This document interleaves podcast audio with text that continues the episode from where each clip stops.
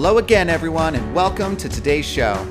If you're one of the 130 million people that are dealing with CIRS, Lyme disease, autoimmune disease, or other conditions that are impacted by mold on a daily basis, and you need to learn how to eliminate that exposure, then you're in the right place. My name is Brian Karr, and you're listening to Mold Finders Radio.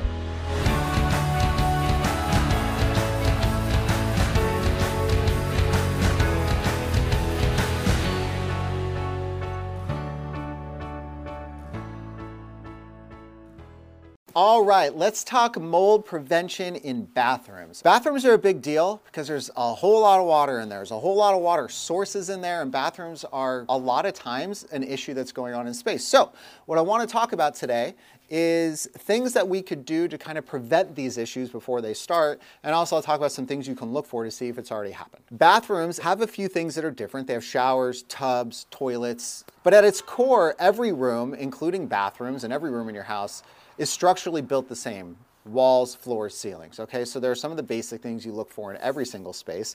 And then there are some of these unique things that go on in bathrooms, right? Let's talk about your tub shower areas.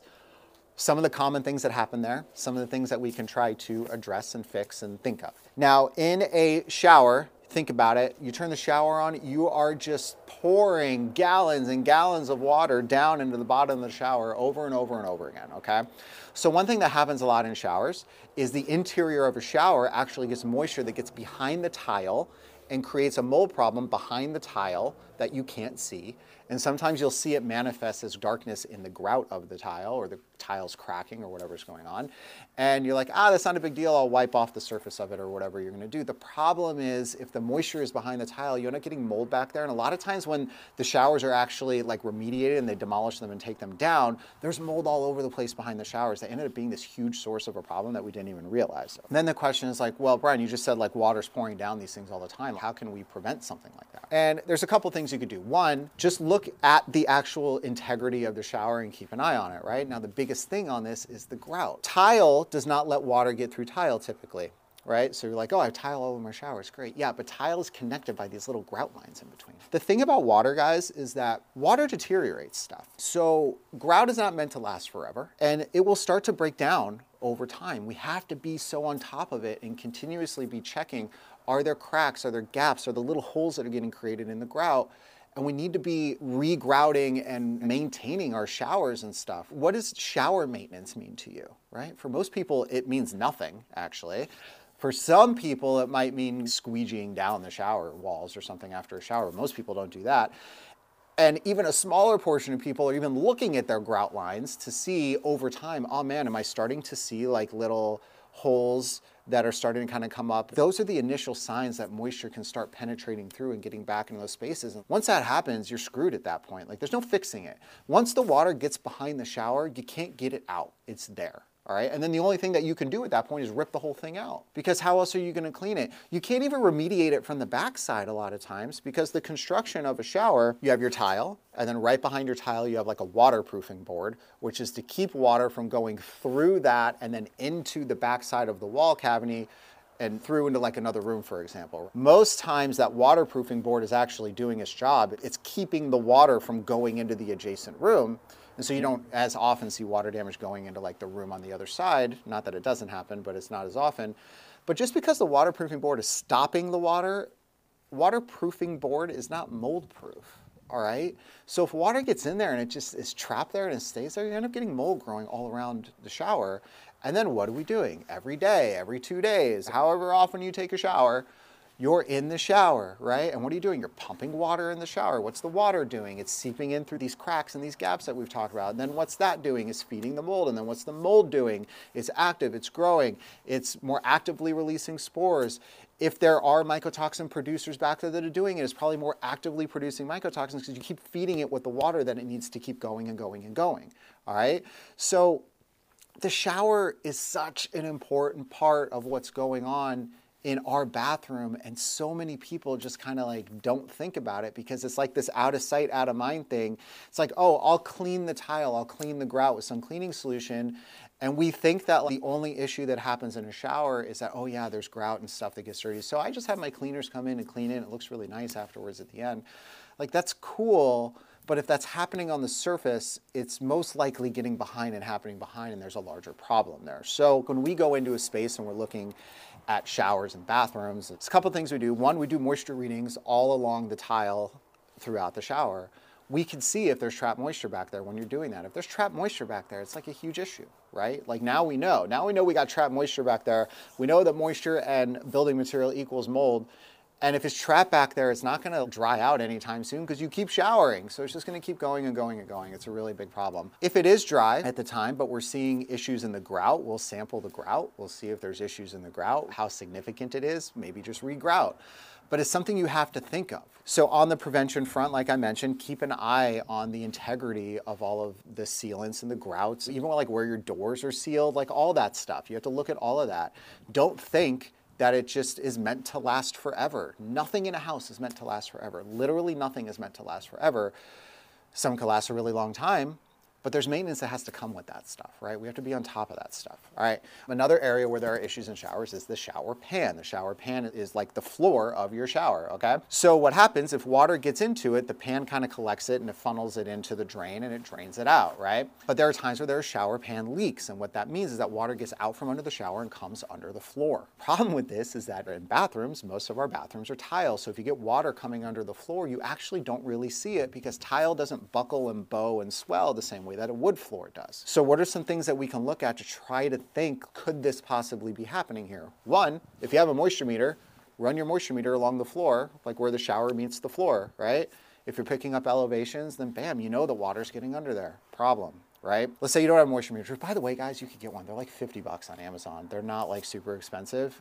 We all should probably have one of these in our house, to be honest with you. So if not, go look for one. Don't get the ones with the pins get the ones that have a pad instead, there's more applications you could do for that. Like you can't stick pins into tile, right? But you could put a pad on tile and the pad basically has like electric frequencies that reads for moisture or whatever underneath there. Those are the really the ones that we use, the kind of flat pad ones. We'll go over drywall, do all the stuff. And the benefit of it is that you're not putting holes everywhere and you can really map a lot of different areas. You literally can move it all along a wall, all over the floors, all over the place. You can track everything with no damage to the house and it can show you what's going on. They're like super beneficial things to use, especially in bathrooms because there's so many water sources in bathrooms. The big piece about bathrooms, you just want to make sure that like all of these plumbing lines and water issues and all this stuff aren't spreading outside of where they're supposed to be and causing problems. Let's talk about something else. So, like I said, tile's not going to bow and warp the way that wood is, but a lot of times there is wood under the tile. Okay, so if moisture gets under the tile,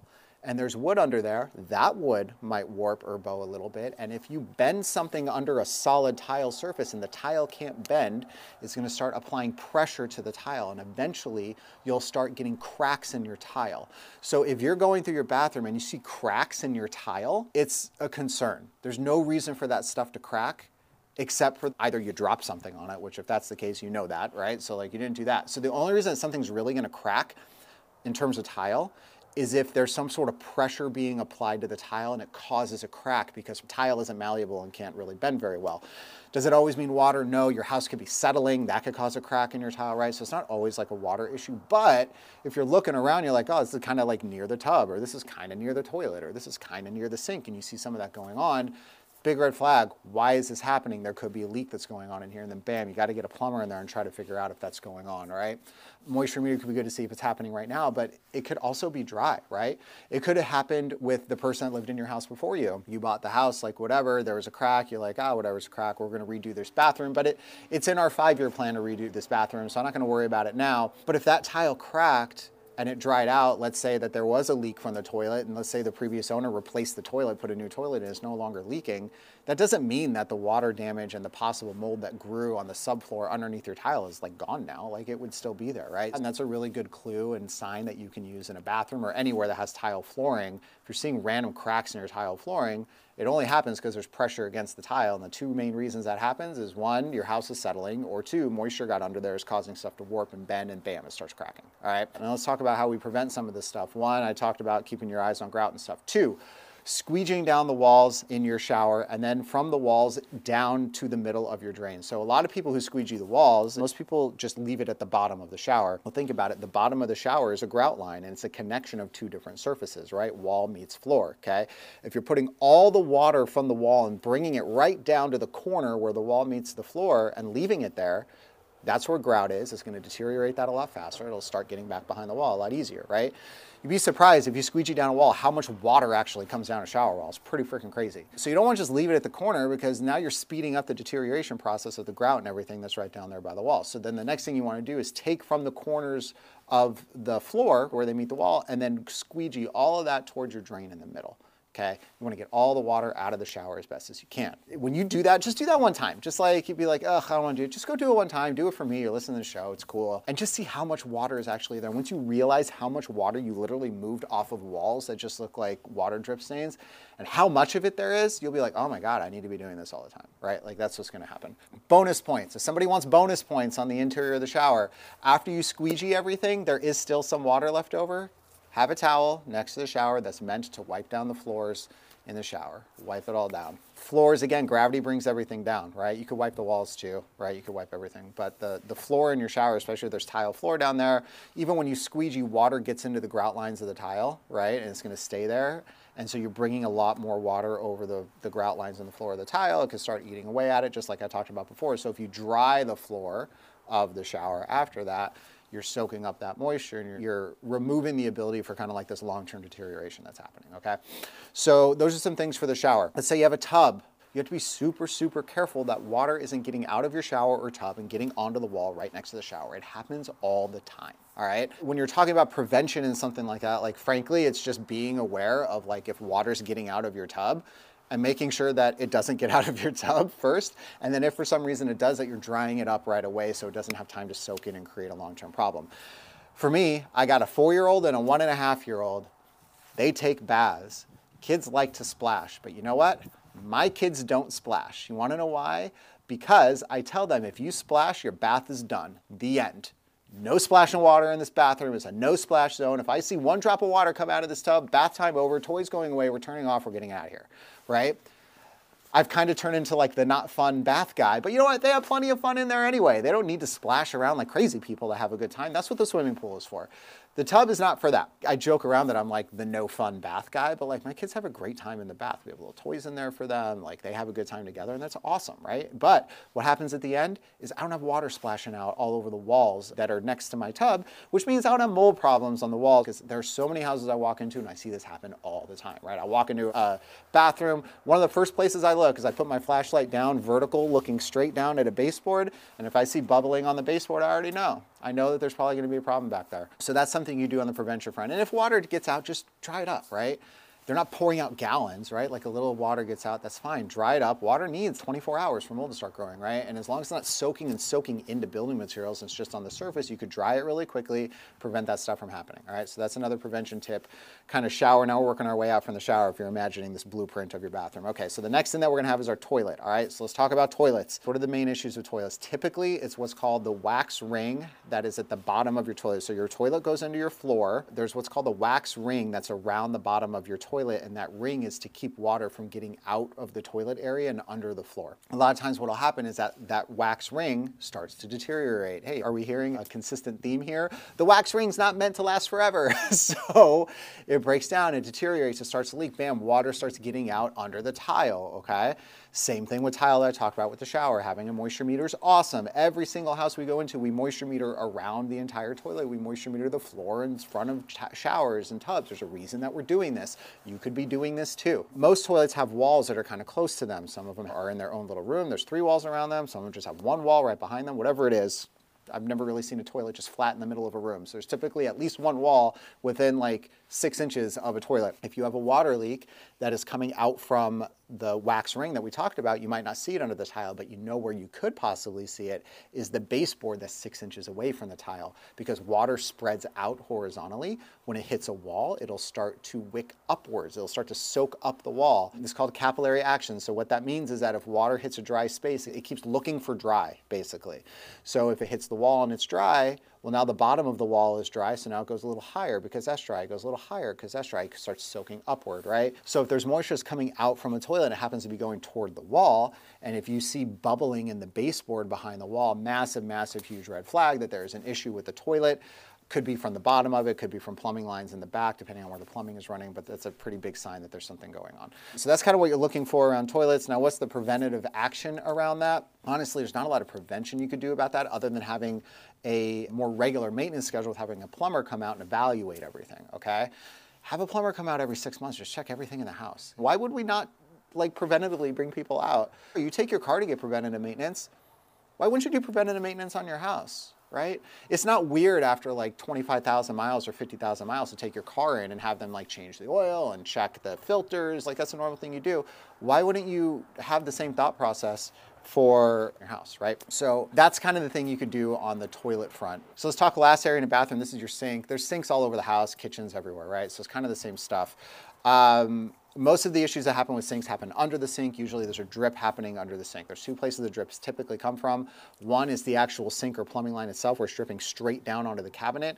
Two, it's the backsplash behind a sink where maybe the grout has deteriorated or damaged and water starts coming down the back of the wall. So when you look under a sink, you're usually seeing it in two places. You're seeing bubbling or something like that on the floor of your sink cabinet, or you're seeing water streaking coming down the back wall, or sometimes you're seeing both. All right, so that's kind of what you're seeing. As far as a preventative thing, under the sinks, every single sink in my house has this rubber mat that's down there that can basically hold a gallon of water. So if there was a leak and it went in there, this rubber mat could hold a gallon of water of that and not allow it to actually touch any of my cabinets. That is huge. Most cabinet sink, or sink cabinets leak. If you put this down there, it gives you the ability to address it and fix it before it screws up your cabinet and causes a mold problem. Every single sink cabinet in your house should have one of these, just flat out, they should have one of them. So from a prevention standpoint, that's one. The second thing, don't store a bunch of crap under there. The more stuff you have under there, the less you can see okay? So a lot of times you open a cabinet, you're like, oh, I see all my crap.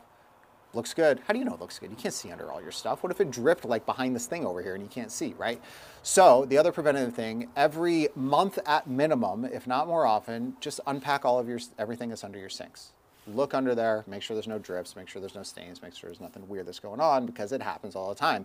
Because it happens all the time, we have to be more aware of it. I don't want you to normalize it and say, oh, it happens all the time, I'm not going to worry about it. I want you to think about it, be more aware of it, make it more of a thing for you to be thinking about, and make sure it doesn't happen because it happens all the time, right? So that's what you could do for prevention. The other thing is don't store as much crap under there. Product bottles and all that stuff are water sources. The primary ingredient in all of that stuff is water, and then they put little additives into things, okay? So they are water sources too. The less of those things you have in there, the better. Now, if you're putting them on this like rubber protective mat, that's nice. You know, then if there is an issue, it's not gonna be as big of a problem. But the less stuff you put down there, the less clutter there is down there, the better, the, you know, and then the better you can see down there without having to pull everything out, then that's a better situation. So these are kind of the basics on bathrooms. So hopefully you guys found this one helpful and I'll keep doing some of these for each different rooms over the next few episodes and few weeks.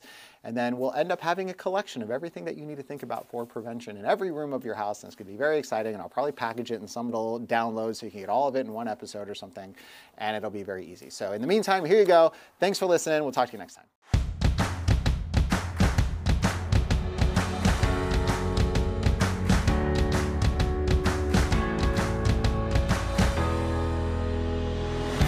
So that's it for today's show, everyone. Thanks so much for tuning in. If you enjoyed the show, please take a moment and subscribe and give a rating wherever you get your podcasts. It'll help spread the word to those who really need it the most.